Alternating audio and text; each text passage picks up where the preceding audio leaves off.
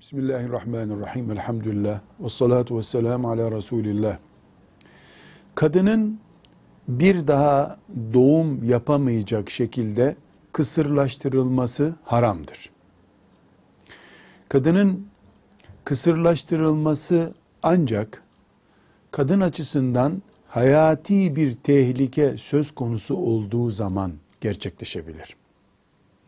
Eğer kadın tıbbın kesin kararıyla e, mevcut o sıkıntısı devam etmesi halinde ölümcül veya sakat bırakıcı bir hastalıkla karşılaşacaksa kadına kürtaj da yapılabilir.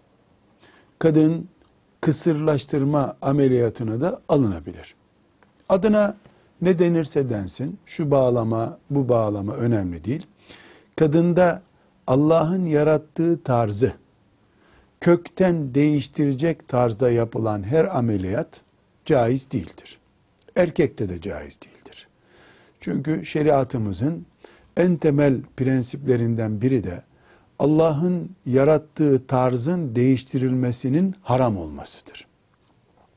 Kadınların belli sağlık nedenleriyle ki bu sağlık nedeni ölümcül olmak veya sakat bırakmak veya mesela e, bir nabız problemini ömrünün sonuna kadar e, tehlikeli bir şekilde yaşamak veya işte tansiyonunun sürekli yüksek olması, bunun da felç tehlikesi ihtiva etmesi gibi bir nedenle kadın kısırlaşma ameliyatına girebilir.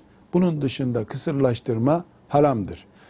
E, aynı şekilde bir kadının rahmindeki çocuğa e, operasyon yapılması yani kürtaj yapılıp çocuğun alınması da yine kadının sağlığı açısından e, bir tehlike söz konusu olduğu zaman caizdir.